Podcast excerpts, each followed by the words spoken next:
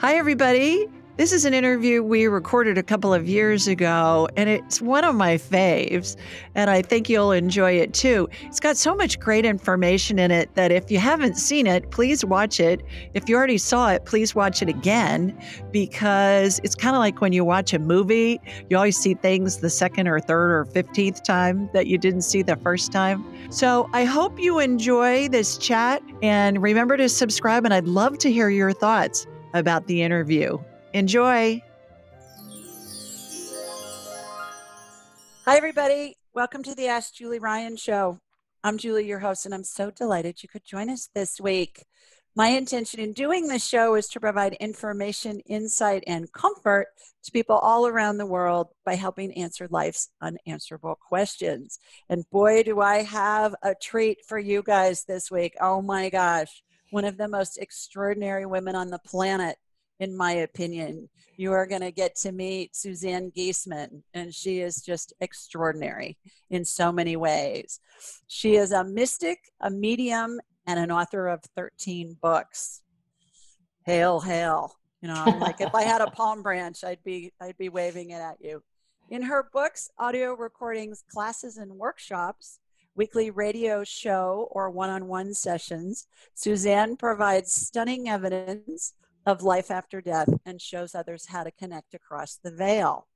Suzanne's a former U.S. Navy commander who served as a commanding officer and aide to the chairman of the Joint Chiefs of Staff in the U.S. military. For those of you that are listening outside of the U.S. and don't know what that is, Suzanne's gift of communication with those on the other side has been recognized as highly credible by noted afterlife researchers, and she brings messages of hope, healing, and love that go straight to the heart. So, Suzanne, what a treat to have you on the show this week. Well, Julie, it's just a treat to just sit and chat with you, let alone everybody who's listening. So, thank you for this opportunity. You bet. We've been trying to do this. We were just talking before we started recording. We've been trying to do this for months, and everything always unfolds perfectly. And so here we are. First of all, thanks for your service you know, as, yeah. as your that life. Was an, it was an honor. military. Yeah. And uh, when you were a kid, did you envision yourself in the military? How'd that come about? I actually did. Uh, my brother is 14 years older than I am, and he joined the Air Force when I was five. So traveling to the bases where he was assigned, seeing his lifestyle of traveling around the world, I just thought that was the coolest lifestyle. And then I became a foreign language major, and I thought, you know, I want to use these languages and I really like that military lifestyle. I'm going to join the military. And so it was in the back of my mind and then became very focused on it from high school on throughout college. I knew that was going to be my career and got commissioned right out of college. So, how did you pick Navy instead of Air Force and not follow your brother? Well, it's kind of funny. I was going to follow my brother, and the Air Force had filled their quota of women when I went to apply. Oh. And then I thought, well, gosh, I've always loved the water why not look at the Navy? I've been on boats my whole life. So uh, joined the Navy. They they uh, uh, were happy to have me, thank goodness.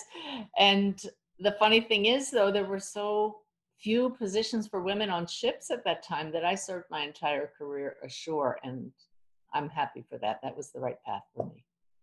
Wonderful. Did you come from a military family? Were your parents in the military? Was your dad? No, or no, not people? at all. It was just my brother's uh, example that I opened up to. Well, tell us a little bit about where you grew up and a little bit about your childhood and what led you. Let's let's see if we can figure out what the foundation was that led you to this extraordinary path well, that you've been on. There was no foundation that I was aware of, and I feel that that is so much a part of my path, Julie, because I had no idea I would be doing this work. I was so focused on the military and playing my flute. I did for a while think I'd be a professional flautist. That was music was really a passion of mine growing up from age 11 and I somehow was always the first chair flautist, you know, and and so I just I practiced well somehow. I played, I practiced my scales all the time. But that discipline, see, that's what's really helped me in my work as a medium, which we'll get to later. But I I know I used to drive my sister crazy because I was so disciplined. You know, I would practice for a competition, and she one day say came in my bedroom and said, "If you play that song one more time, I'm going to take that flute and you know break it in two or something." But uh, I never saw spirits like many people who are mediums now, they've known their whole life. I was very much focused on material things.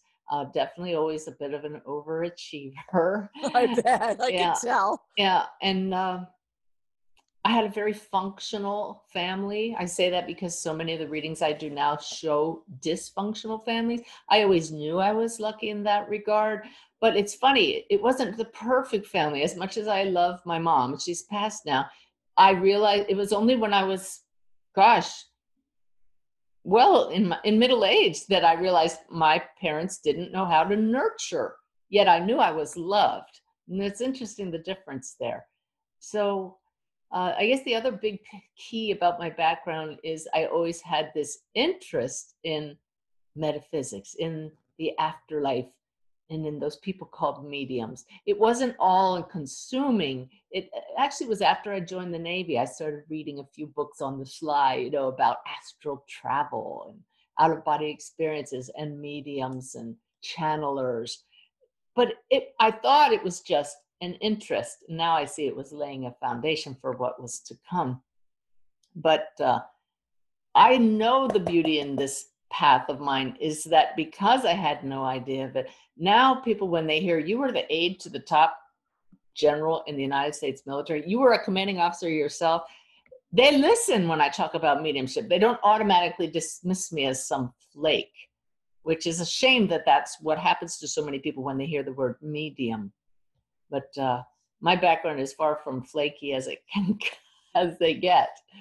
Yeah, I relate to that because as a businesswoman and an inventor, same thing. And I learned how to do my, I call them woo woo skills, being a medical intuitive and medium and psychic and whatever you want to, whatever term you want to call it. And, and I find the same thing that uh, people who have known from the cradle perhaps and grown up chanting under crystals in a yurk maybe get a little bit of a different um, look see initially than perhaps you or I with a, a more traditional background.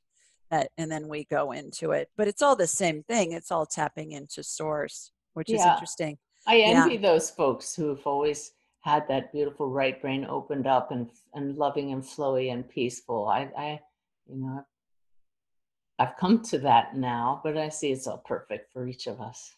Well, and I think we're all born with the ability. It's just learning to awaken it and enhance it with That's practice. right. Absolutely. So little children have lots of information that they convey from the spirit world and and they're just discounted. Their adults say, "Oh honey, that's just your imagination." That's right. When it's not. You know, they really have someone who's a spirit in their room talking to them perhaps and maybe a parent will say, "Oh, that's just your imaginary friend." And so they learn to shut it down. And it's a matter of reawakening it. All right, so what languages do you speak? Well, I was a Spanish major, and I haven't forgotten that at all. I can still speak fluent Spanish. And Uh-huh. in fact, I had a spirit in a reading this week talking to me in Spanish. He didn't need to. And I've had spirits that never spoke English who speak languages that I didn't speak, and I still hear them in English. But for I guess he was playing with me, but he told me, you know, I was an abogado, and he really was a lawyer. It was just really fun. But fluent Spanish, and then I minored in Russian and French, and then had German up to college level. I taught myself Italian and Portuguese and Japanese. Yeah, that's it. Good heavens. What is that? About eight languages? Seven, I think. My husband says he carries his own Berlitz dictionary with him when we go on vacation.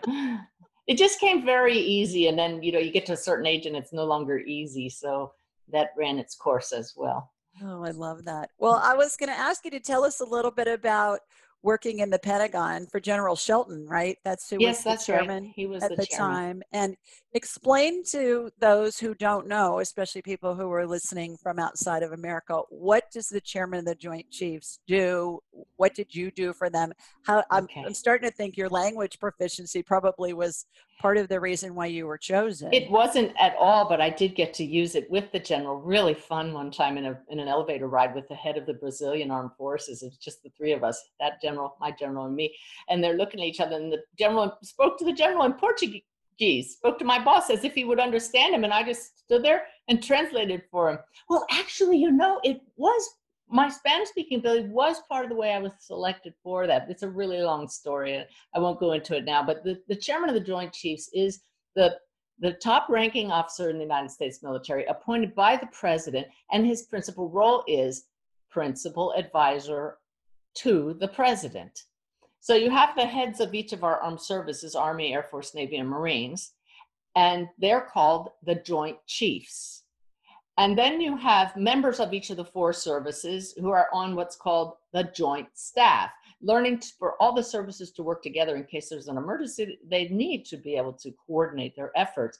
So the head of the joint staff is the Joint Chiefs of Staff.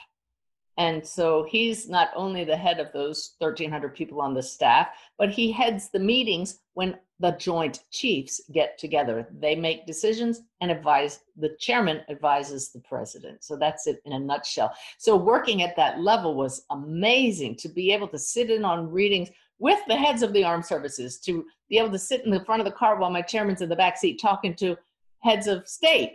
It, it was just let's say heads of military, no heads of state in the back of the car, but uh, congressmen and senior military members. It was it was fun, and I, I got bet. to fly, and fly on Air Force One with our president. That was a career highlight. Really I awesome. bet. Did you go to briefings at the White House with him as well? I accompanied him a couple times. I did get to step into the Situation Room in the White House and and the Oval Office, but the president wasn't in there at the time. But um, I did go to uh, top secret hearings on Capitol Hill and all kinds of top secret hearings in the Pentagon. And the president, I've, I was with the president about 12 times, I think, and never got tired of it. It's, there's a there's an energy about that, you know. It doesn't matter who the president is. it Doesn't matter your political leanings. When you're with the president, it's that energy of the office that is palpable, and it's really fun. I bet. I yeah. bet. I've been in in replicas of the Oval Office, like in the Reagan Library out in California and other yeah. places, and the energy, even in those replicas, is palpable. So I yeah. can't even imagine what it's like. And I love how President Trump always lets people come in and get their pictures taken, and he says to people, "Do you want to get your picture taken in the Oval?" Because he knows. I've heard him talk about people doing that. So you served under President Bush. That's right. Bush W. Right, President George right. W. Bush. One. right. Yeah, Wonderful. I met, I met all six living presidents. You say that and you say, well, now as a medium, I meet the dead ones too. You know? That's right. but I did meet six of them, and it was really a heady time. And yet, you know what, Julie, I, I'm. It doesn't even compare to the sacredness of the work I do now. Oh, I it's bet. totally. It's apples and oranges but I would take this work. I loved that job. It was such an honor. I was hand I was asked by the chairman to be his aide. The aide is like his right hand person. You have to make sure he gets where he needs to be on time in the right uniform, has everything he needs, make sure the schedule he sticks to his schedule. He, that you put when he holds out his hand, you know what he wants put in it. So kind of you need I needed to be psychic, and um, you need to tell other senior generals i'm sorry the boss needs to leave now and off you go. And doing this in foreign countries with with kings and queens it was amazing. But um, he went through 27 aides in 10 years as a general. He was high maintenance and tough on his aides and i was his last one until he retired. And he just saw me working in the protocol office down the hall and he saw the way i took the lead on things and anticipated needs and that's what a general needs in an aide or an admiral. And one day um, he just said would you like to be my aide? I need a change.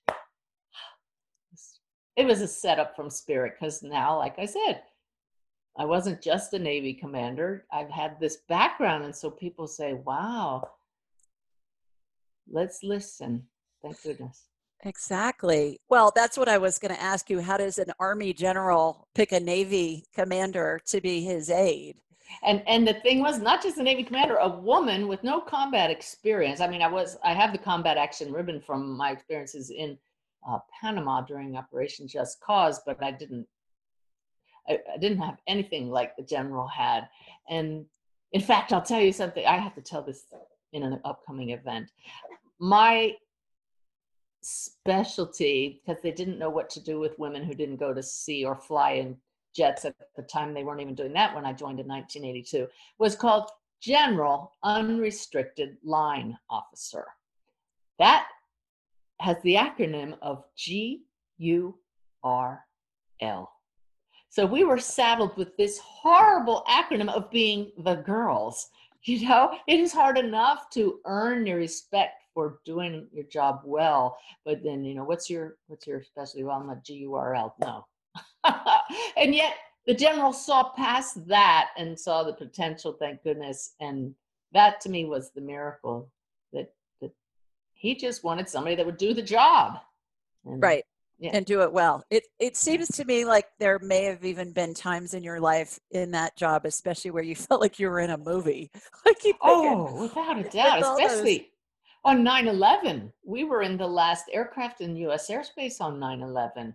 Tell us about 9/11 and what Oof. was going on there, we where were you heading, were headed. Yeah, we were gonna we're going to Europe to Budapest that day, but later in the week, he was the general was going to be knighted by Queen Elizabeth, and it was just a gorgeous day and uh, we started out over the Atlantic in these special jets that we flew in, and all of a sudden got word about an attack, or no, a, a, small airplane that had crashed into the World Trade Center. That's how it came through.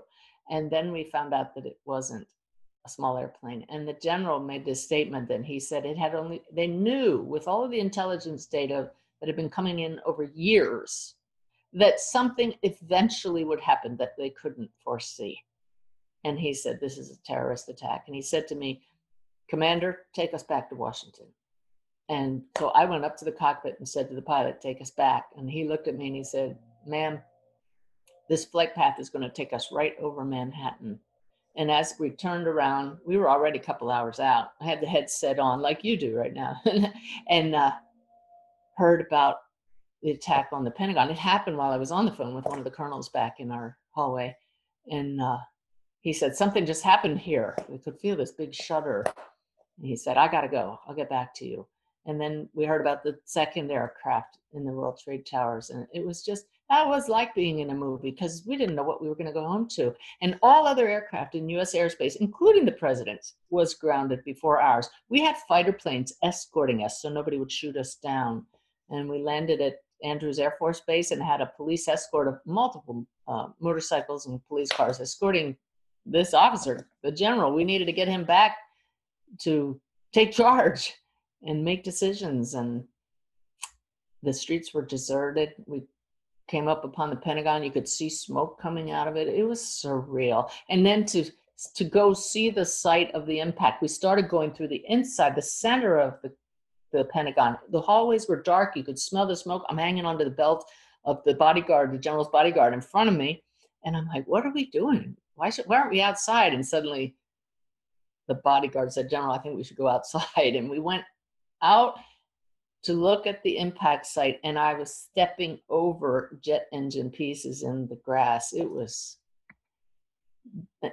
burned in my mind forever to look at that gaping hole and start to say, you know, there were people sitting there this morning. Why were some people there and not somewhere else? Why why do these things in life happen like they do? And that was the, the start of the real questioning that started me down this more spiritual path. I know a, a, retired Air Force colonel who was in the Pentagon on that day, and the debris came within, I don't remember how many feet, but very close to his office. He was actually the assistant to the Secretary of the Air Force at the time you probably know him. We can talk about it afterwards, and or you probably knew of him. And and uh, I really think that he, talking with him, he had PTSD. Oh that. yeah, there's no one, no. no and wonder. I think so hmm. many of those people that day. Uh, obviously in the towers, but also in the Pentagon, even if they weren't physically harmed, I still think that the the shockwaves from the impact affect i see scar tissue in brains from mm. people mm. you know who maybe were in combat and weren't hurt themselves physically but brain wise they have brain injury from those shock waves when a when an explosive goes off and And I, I'm wondering with you not being super spiritual or religious, what helped you get through all of that? I can't even Oh. imagine. The- It's one thing to watch it in a movie, it's something else like what you're saying. I'm sure you saw bodies oh, or and Th- or this is parts, the, this said. is where I see the biggest transformation in me because nothing helped me get through that. I Mm. had nothing other than the the Navy motto, "Suck it up,". And that doesn't really help you. I was really good at not feeling emotions back then. So talk about scar tissue, emotion wise, to to watch. Uh, I don't go into the details, but but I ran away from it by saying to my husband, I need to retire. We need to live our dreams while we can. And but unfortunately I couldn't retire for two more years. But in those two years, you know, they issued us gas masks to put in our desk drawer just in case there's another attack. I mean, that's a stressful environment and I couldn't deal with it. I started looking into traditional religion, which I'd never had growing up, thinking that might help. And it didn't help because it just didn't make sense to me. I couldn't believe those things that I was supposed to recite and believe. And so I set that aside and just set my focus on retiring and selling our house and cars and literally sailing on our sailboat off into the sunset. And that's what we did. So I, I ran away. Mhm. Mhm. Well, I think we do whatever we need to do to get us through it. And and Yeah, for but I you to have- be in the oh. middle of it, I can't even imagine. But the coping tools now are so much better. Right. Yeah, yeah. Absolutely. Well, I was going to ask, how does a super successful linear thinking naval officer get into, you know, the spiritual realm? Tell us a little bit about the catalyst. We heard about 9/11, but tell us about other catalysts that really catapulted you into the mediumship world and, Yeah, and talk, was- talking with dead people.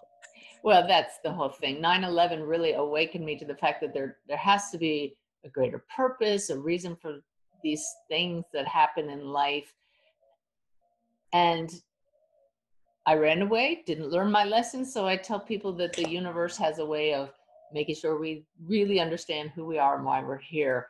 And sometimes we need a really big wake up call in retrospect, I now say sometimes, does somebody have to die for us to realize these things? And in my case, they really did. And it was the death of my stepdaughter, Susan. She was 27. And when I say have to die, I mean, I don't know what else would have awakened me like that did. And I would probably still be, well, I don't have any idea what I would be doing now, but I would not be happy.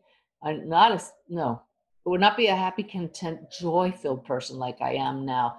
Uh, and that's a strange thing to say, isn't it? As a result of the catalyst of Susan's death. Mm-hmm.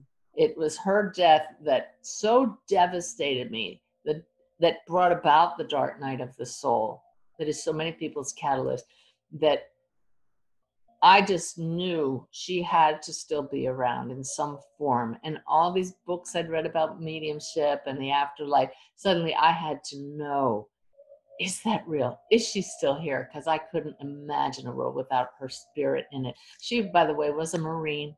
She definitely followed in Daddy's footsteps, but her own way as a, an enlisted Marine, which is hardcore.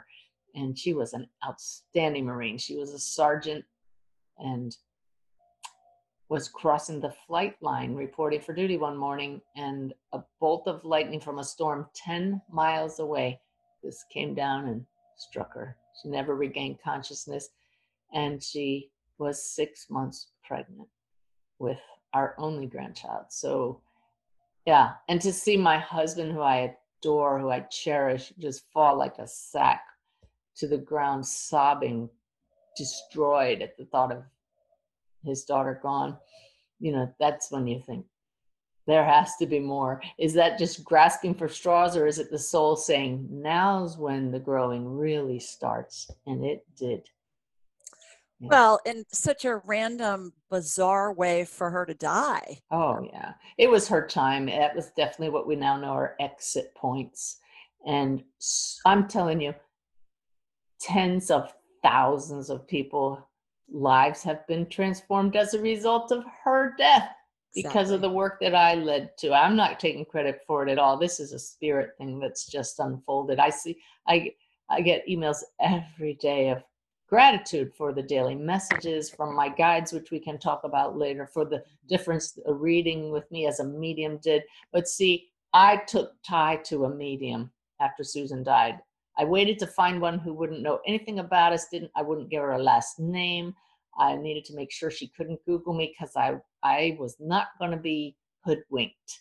Nobody was going to look us up online first. And the evidence that medium brought through that Susan was right there in that room changed my life in an instant because there was no way she could have known those very personal things. And I suddenly knew mediumship is real.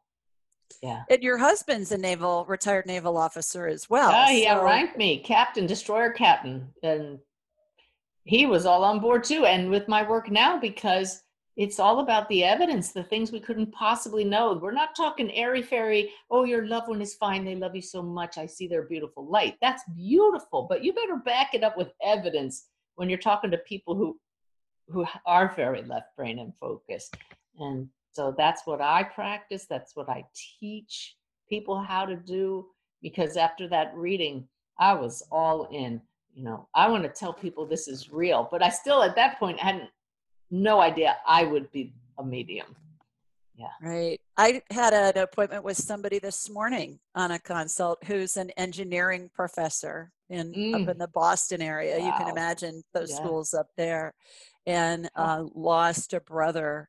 And the brother gave me several messages, one of which was his youngest daughter. I didn't even know this guy had a daughter. He said, Your youngest daughter, and named the daughter, uh, could see me when she was a baby. And she still sees me now, but she won't admit it. And he gasped, Suzanne. And, Great. and I said, What? He said, I had a picture of my brother in my car and my daughter when she was a baby in her car seat and was just starting to talk used to point out the window and name my brother's name and then she'd point to the picture. He oh, said so great. nobody would know that. So i yeah. i get that same stuff that you do and it's so fun and so comforting to the mm. families to be able to give them that kind of information. Along those lines you've written several books about some of the most well-known mediums out there. And I have to believe that when you approach those projects that you had a healthy dose of skepticism still and also um, you know combining the spiritual even if it wasn't up front that you know that little skepticism thing perhaps maybe helped you in the questions that you asked them and oh, some oh, of the funny. things that you went through that's funny that you're assuming that because i didn't not I at mean, that point, I, you were already over point, it. Even though it was just the first one I wrote, The Priest and the Medium, about Anne Gehman, was within the first year after all this unfolded. And the skepticism was gone. And I would not have written those books if I didn't thoroughly trust their integrity, their honesty, and their ability. But questions I asked were asked from the viewpoint of a reader who might be skeptical. That's that's and what therefore I, I knew just what to ask to make sure that in the story there was plenty of evidence that came through. Yeah. Most of us have busy lives and we know that we're not getting the nutrients and the vitamins and the minerals that we need. So I'm always looking for easy ways to ingest them. I found one. It's called Beam Minerals. And what I find is that most of us don't get enough potassium, magnesium, and calcium. Those are the big three. And so what Beam Minerals does is it's put all these minerals in a liquid form that's easy to drink because it tastes like water. It's got all these important minerals and a whole bunch of other ones. And I find that they're really helpful. They save me time. They're easy to take. And I suggest that you give them a try. Go to Beam Minerals B as in boy, E A M minerals plural dot com and use the code Julie Ryan altogether, no space at checkout and you'll get 20% off your order. That's Beam Minerals, B E A M minerals.com and use Julie Ryan at checkout and you'll get a 20% discount. Give it a try and let me know what you think. How did you get in touch with those people? Uh, the Priest and the Medium. I love that I book. love that book that is book. fabulous. I have actually given that book to several priests. Oh, good. Yeah. they love it. They well, love what's funny is it is Anne Gehman's uh, uh, biography, but now people read it and they think it's my biography because my name's on the bottom of the cover as the author, and they say, "Oh, your husband was a priest." Start laughing because he's not at all priestly, and he's saintly. he's not a priest, but. Uh, Anne Gehman was one of four mediums in a book by Dr. Gary Schwartz, The Afterlife Experiments. And it's one of the first three books I read after Susan was killed to find out if I could trust that there is an afterlife. And I tried to get a reading with one of each of those four mediums, and three of them were way out of my price range, booked way out, too famous. But Anne Gehman didn't even have a website, nobody knew about her, and she lived five miles from the house we were moving back into after Susan passed. Oh, wow. But I didn't get a reading with her. She wasn't doing them at the time. She'd stopped doing readings. And I found out that she was teaching classes about the philosophy of spiritualism. The spiritualists are uh, have been talking and teaching about mediumship for over 150 years. I think it's 150 years. And I'm not a spiritualist, but I, I've studied them. And I got in on one of her classes, and it was one of the women sitting as a student with me that demonstrated she was seeing spirits. And I said, You're a medium? And she said, Well, kind of, sort of. And she's the one that did the reading for us. But uh, I forget what your question was, but well, my uh, question was, how did you meet them? How did you Yeah. get in touch with them? So And that's how I met. Anne. And it's so funny because she, in the class, said, People have been saying for years they want to write my biography. And it wasn't time, but I think it's time now. And two people beside me said, I'll write your story, Anne. And I kept my hand down because I thought I wouldn't dare be so presumptuous to think she'd let me write her book. And then I got together with her with some questions for a private lunch. And suddenly we were reading each other's minds. And I thought, she wants me to write her book. I'm not going to ask. And finally I asked her, she said, Yeah, you're the one. And it was just awesome. It was an honor. And then her husband is the former Jesuit priest. So it's a really cool love story. And my greatest honor with this, it was published by Hay House, which does wonderful books in this field. And then uh, Janet Nohavec was Anne's next door neighbor at Lily Dale, the, the spiritualist community of mediums. And I wrote her biography after she asked me. The hook with her book is that she's a former Catholic nun turned medium. it. Yeah, it's terrific. Yeah. And then my latest biography of a, another awesome medium is Droplets of God, Mavis Pittilla's biography. And she's been one of the most revered mediums in England for 50 years. And I love that these biographies are not just their life story, but you learn about mediumship and you learn about the spirit world. I made sure that it wasn't just their story. This is a book about the phenomenon of medium, mediumship and the afterlife and how real our lives as spirits are. Well, exactly. And back to the Jesuit priest, that's a serious educator. The Jesuits are the, I mean, those guys are hardcore educators. Yeah. And, and that top of that title of that book caught my attention right away because I thought, oh, this is going to be interesting because of the, the Jesuit part of the equation.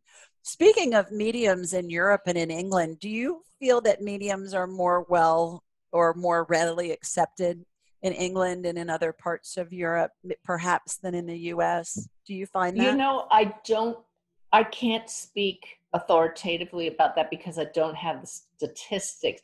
My encounter with mediumship in England is through the Spiritualist National Union, who heads or is associated with the school where I studied evidential mediumship in England. And so being there, you get the feeling because there are spiritualist churches in so many towns across England, you get the feel that most British are at least aware of spiritualism, but I really can't say categorically how much more into it people are there than here. Mhm. Well, that school that you referenced, the Arthur Findlay College, right?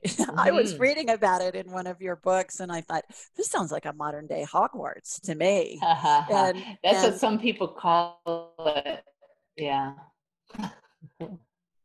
But and it's the very, other thing that I thought was fascinating It's about it total immersion. Well, I thought it was interesting that in some of the Harry Potter, I didn't read the books, but I saw the movies. My son was growing up during that time, and I've been to the Harry Potter amusement park in hmm. Los Angeles. A lot of that stuff in there, I said to my son when I was there, who's now grown and married, I said, I've seen some of this stuff. She was channeling you know all this information and some Wow. of the stuff in the harry potter movies you talked about in your books about the arthur findlay school Well, I don't know how, I, I'm not sure what analogy you're making because I really haven't read Harry Potter, don't know much about him, and I don't really know what goes on at Hogwarts. yeah well they learn how to be mediums and they learn how to do a lot of this stuff but mm-hmm. tell us about that that experience for you when you went there Yeah. and what is an evidential medium versus a regular medium Yeah, such a good question. It was a life changing experience, only one week long. I've gone twice, uh, years apart, but I went with the intention of really trusting that these are people I'm tuning into and not just data I'm pulling out of the air. Until that point, I hadn't felt the spirits. I had. Uh, in writing Janet Nohavec's biography, she called me to the front of her classroom as I was just researching her in the back of the room. She said, There's a spirit standing here. You can do this too. And I did. I brought through a spirit with incredible evidence on the spot. And it just opened up so much. I said, Janet, I need to study where you studied. I need to go to that Arthur Findlay College. So I invested the money and the time to go uh, to England, leaving my husband and all security of you know the navy career was was over by the time i was retired but it was like i'm really jumping into something with both feet here not sure how this is going to come out. And i saw spirits with my own eye there and i felt them and i felt them ever since. And it changed me. They- they're just classes from like nine in the morning till nine at night for six days maybe five i can't remember now but it's full immersion in a place where mediums have been studying for decades so the spirit energy is very strong there. You're with others who hold the same intention. You're doing this all day long. It it was a fabulous experience, and I was a student under Mavis Pittilla, who she now says we're now friends, and you're my colleague. But she was my original mentor, and uh, I'm indebted to her and to Janet Nohavec and uh, the Arthur Findlay College itself because I came home from there and I I was whispering, I am a medium. You know, I didn't, I just didn't know how to accept that until then I started doing readings for people. And now I just shout it to the world. It's, it's just such a sacred gift. Right. Well, you and I both went through that. I say we we mustered golden ovary energy, golden ovary courage. You know, they talk about brass balls with guys. Women have golden, Oh, golden I never heard it. I didn't We know have- what you were getting at. we have golden ovary courage to be able to let the world know that we have these skill sets because I know when I first started doing it, I was like, people are going to think I am just nuts. And now it's like eh, you can think whatever you want. Here's That's what right. I do. Here's right. here's who I am, and I know you're the same way. So Yeah, tell I us. didn't answer your question though about what evidential mediumship is. oh yeah, sorry, that's so important. It is when the medium brings through verifiable facts, memories, and things about the spirit they're talking to that they couldn't possibly know, that lets you, the person receiving these this evidence, know, oh my gosh, that's my loved one. And then when you get beautiful messages like they love you so much or they tell me they're fine across the veil, then you know you can trust that because it's backed up with the evidence. thank you for Yeah. for letting everybody know what the difference is so so is there a routine that you follow when you're getting ready to communicate with spirit what's what's what do you do it, let's say i came to you and i wanted to talk to my maternal grandmother who died Yes. in 2002 what happens First, I know that I have to set a very clear intention, and just the fact that we set up an appointment, that's our intention. And I also leave it open enough that we open up to anybody besides grandma who's passed. And I teach a method. It's actually free on my website under free meditation gifts, and it's also on YouTube seven steps to connecting with higher consciousness.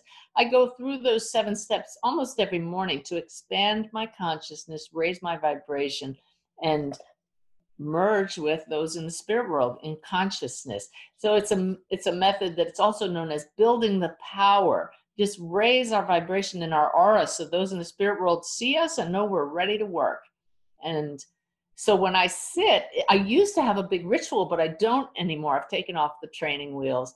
And it's funny when I teach people who've been mediums for a while, I say, What do you have to do to get ready to do a reading? And they talk about all these things. And I said, You know, what you really need to realize is this is a natural ability. The spirits are right here, and you just tune into them. So it's the preparatory work that happens in the daily meditative practice. And then it's the intention.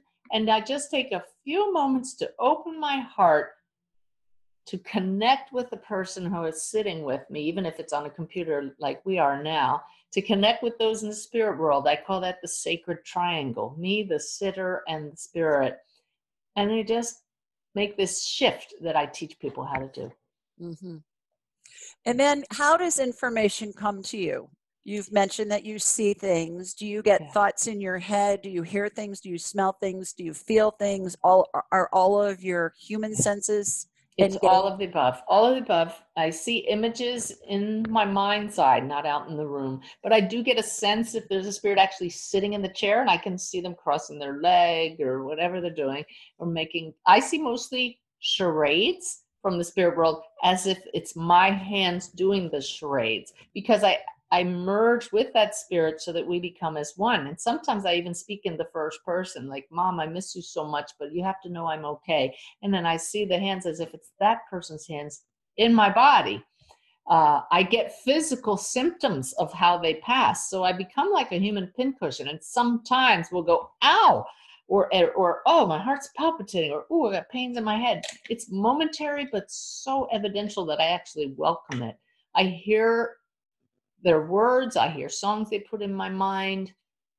I feel their personality because I become them for the while that we're together. So I can just tell you what I'm like at work, what I'm like with the family, what I'm like interacting with other people. And we're all different in those different situations. And then I just know things. So anybody listening who's done this work, you know those are called the clairs, clairvoyance, clairsentience, clairaudience, all of those. It's the just the goal is that perfect mix of all of it so that you just know because you've become this person for a few minutes. Mm-hmm. And I know you channel a, a group of spirit ent- entities or yes. spirit guides. Can you tell us a little bit about that? What does it feel like? Do you yeah. know? Are you cognizant when they're speaking through you? I've seen videos yes. of you doing this. So is it like they're speaking through you and you know what they're saying, or do you have to go back and watch a recording? both i'm a conscious channel while it's happening i hear the words coming out of my mouth but my job as the channeler is to get out of the way and not filter what's happening. I feel when they step in, they've told me to call them Sanaya, which means a multitude of things. It means flash of lightning, which is quite interesting considering how my stepdaughter passed. And it means uh, one worth knowing, which I love and several other meanings. But uh, they're very high beings and they change from time to time who's talking through me, or they'll talk as a group consciousness. But people who've attended these sessions see them step in. I feel them step into my energy field. My what aura. does that feel like?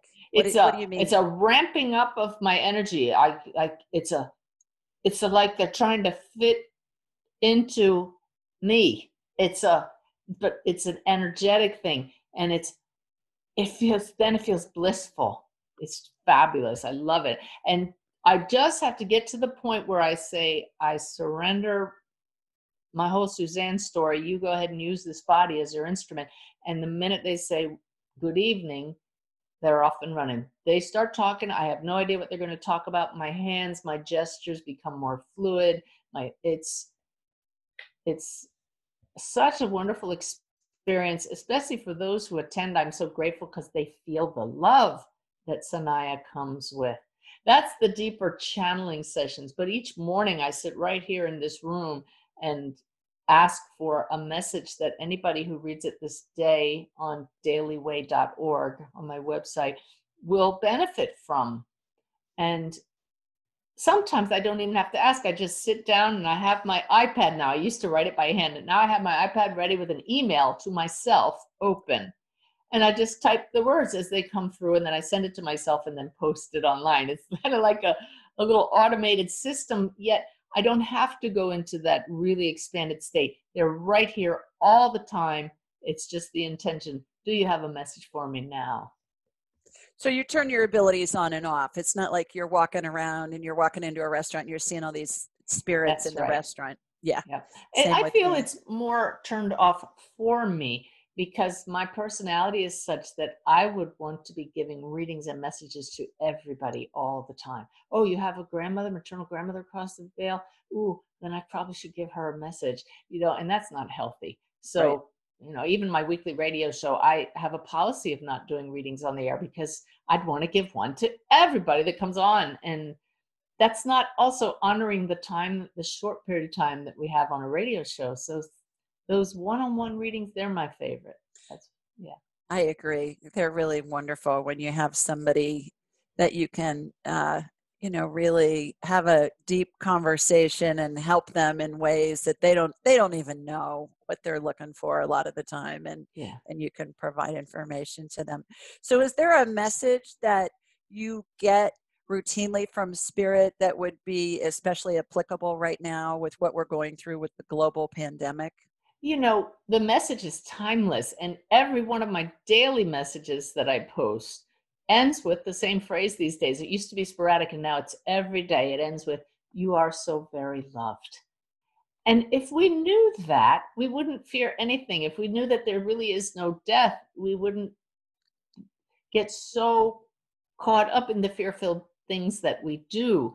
I'm I'm just hopeful that more and more people will come to this realization because I can look around me during this this coronavirus time and uh, nothing rattles me anymore. Maybe for a moment when when you get bad news, but knowing that this story that we're living out is exactly that a temporary story and there is this eternal aspect of us that's connected to everybody else at that level you just quickly slip back into that knowingness from the experience of sitting in that state of awareness daily and then peace becomes your ever present reality. That's what i'm talking about the contrast between how do i handle 9-11 just just so fear filled and upset and distraught and now today i just would look at things and say isn't that interesting? A lot of growth is going to result from this. That's my reaction to tragedies these days Me too. And there's benefits that are being realized and are to be realized, and Yes. everything's always unfolding perfectly, even if we're when we're in the middle of it, it feels horrific. that's right Uh, same thing. I I laugh. I always say, "Stay in Switzerland." you know, stay neutral. No, everything's that's unfolding right. perfectly. It's just stay in That's right. Switzerland. It, it So- doesn't mean that we don't suffer at all. I mean, my, Right. my baby dog passed on Christmas Day, and I cried and I wanted off the planet. It's like, really? We chose to come here for this? And then you just, because we did choose to come here for the full spectrum of emotions and experiences, not just the pleasant ones. I know we as Americans, it's our inalienable right to be happy. It says so in the Constitution, you know, and but as humans, not so. We're here for the party, and that party has some ups and downs. Well, that's how we create. Because when we know what we don't want, then that helps us create what we do want. Yep. So I think we have to have that those opposites to know what what we want. It helps us really get clear on what it is that we're we're wanting to create. I know you do a lot of work with families who with parents especially who've lost a child. Talk to us a little bit about that. Tell us about Yeah. your work there and Yeah. and how there- does how does being a medium help them and and do you find that they're open for that and maybe like you it took something that dramatic for them to maybe explore their spiritual yes, side I- of their life Yeah, my favorite organization is helpingparentsheal.org because they encourage people to explore the possibility of an afterlife. And they have um, mediums who come and speak to their groups. And there are people in various stages of the journey after a child passes, and many of them are actually now smiling again. And when you first lose a child, you don't think you'll ever smile again. And they look at those others and they think, how did they get to that point? Instead of 20 years from now, still distraught, you know? And reading with a medium can change your life in an instant, like that one with with the medium that changed our lives. Did my grieving stop? No. But knowing that Susan is still here changed everything and allowed me to move forward with her instead of leaving her behind. And then you you eventually um, learn to deal with the grief. But that's why readings for parents who have a child who crossed are my most sacred and my favorite kind if you could say that. But they're also the most challenging because i know what these parents are going through but my favorite because of the healing potential to sit with a parent and watch them say, Oh my God, that's my child. You mean they're really still here? I know what that feels like.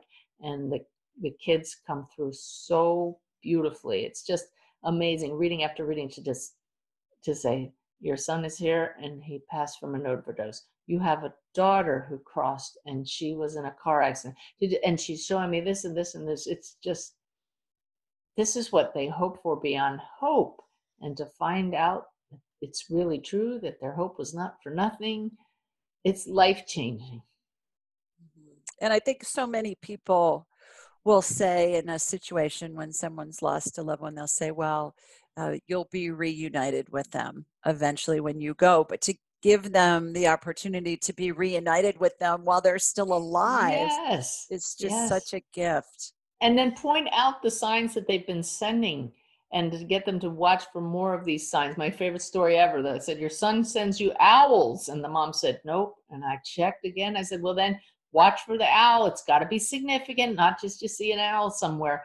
The next week, she opened her front door and an owl flew in, flew up the stairs to her son's bedroom and stayed there for an hour until they had to get a broom and help it out the oh front oh door again. Gosh. That's the story. That's the son using the remote control of consciousness to move that bird right in there. Mom, I'm still here.